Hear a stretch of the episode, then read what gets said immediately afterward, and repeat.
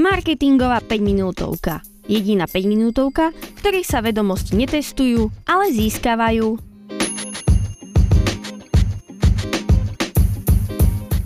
Ahojte, opäť po týždni vás vítam pri marketingovej 5 minútovke, ktorá vzniká v spolupráci s portálom skpodcasty.sk a dnes sa budeme venovať veľmi zaujímavej téme, ako marketing ovplyvnil kultúru a prepísal históriu. Povieme si tri príklady, vďaka ktorým sú dnes veci úplne inak, ako boli kedysi. Pomarančový džús. Tretí najpopulárnejší raňajkový nápoj po káve a čaji. Avšak vedeli ste, že kedysi vôbec neexistoval? Odšťavovať pomaranče bolo kedysi veľmi divné, ale stačilo parádne počasie, mimoriadne bohatá úroda a zrazu sa farmári z Kalifornie škrabali po hlave, čo urobia s prebytkom ovocia. Bolo to viac ako 120 rokov dozadu, vyhodiť ho nechceli a predávať pod cenu tiež nie. A tak si zavolali na pomoc agentúru, ktorá prišla s nápadom, že na to, aby sa pomaranče spotrebovali, je lepšie ich piť ako jesť.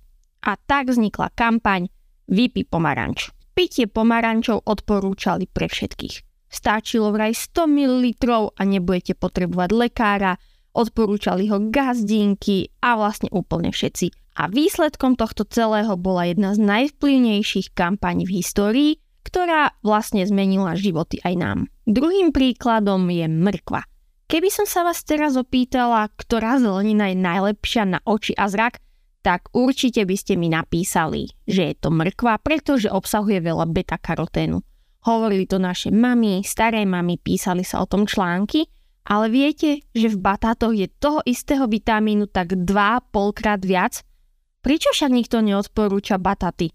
Áno, aj v tomto má prsty reklama. Keď počas druhej svetovej vojny Nemci bombardovali mesta vo Veľkej Británii, tak to robili predovšetkým v noci. A tak britské ministerstvo začalo šíriť poveru, že elitní britskí piloti jedia veľa mrkvy, že im pomáha vidieť v tme a vďaka tomu ničia veľa nepriateľov. Samozrejme, celé to bolo výmysel. V skutočnosti používali nový výkonný radar, ktorý bol súpera schopný identifikovať ešte skôr, ako sa vôbec dostal nad Lamaňský prieplav. A to bol druhý dôvod historky o mrkve, aby sa o tom radare Nemci nedozvedeli a nesnažili sa ho zničiť. Kampaň bola mimoriadne úspešná, ľudia začali mrkvu používať, začali ju kupovať, začali ju pestovať a Nemci dokonca boli takí zmetení, že ešte aj ich piloti ju vraj začali nadmerne konzumovať. A poďme na tretí príklad. Koľký z vás si pri fotografovaní poviete, že si idete urobiť nejakú momentku? Áno, aj za slovo momentka môže marketing. V 90. rokoch spustila spoločnosť Kodak kampaň Kodak Magic Moments, ktorá bola zameraná na propagáciu fotoaparátov a filmov značky Kodak. Jej posolstvo bolo, že každý má svoje osobité momenty, ktoré si zaslúžia byť zachytené na fotografiách. Kampane ukazovali emocionálne okamihy z rodinného a každodenného života, ktoré boli zachytené na fotografiách. Reklamy používali slogan Zachyte momenty s Kodakom a zdôrazňovali dôležitosť uchovávania týchto zvláštnych chvíľ a spomienok na celý život. A od tejto kampane všetci využívame pojem momentka. A toto boli tri príklady, ktoré ovplyvnili kultúru a v ktorých má prsty marketing. A preto si zapamätajte jednu vec. Vždy, keď budete tvoriť nejakú marketingovú kampaň, tak do nej dajte úplne všetko, pretože nikdy neviete, kedy to bude kampaň, ktorá ovplyvní našu kultúru a prepíše históriu úplne všetkého. Moje meno je Andra Liskaj a ja sa už teraz teším na ďalšiu marketingovú 5 minútovku s vami.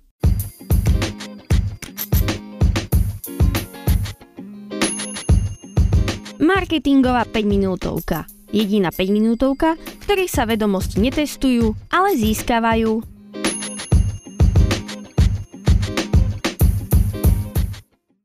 Prvýkrát na Slovensku oceníme najlepšie podcasty a tvoj hlas rozhoduje. Prichádza Orange Podcast Roka 2023. Zahlasuj za svoj obľúbený podcast na stránke podcastroka2023.sk a zisti, ktoré podcasty sa dostali medzi najlepšie na Slovensku. Podcast Roka okrem exkluzívneho partnera Orange podporujú ESET, Televízia Markíza, Sita, Fan Rádio, Okto Digital a HTT Pool. Exkluzívny zástupca reklamného priestoru Spotify na Slovensku.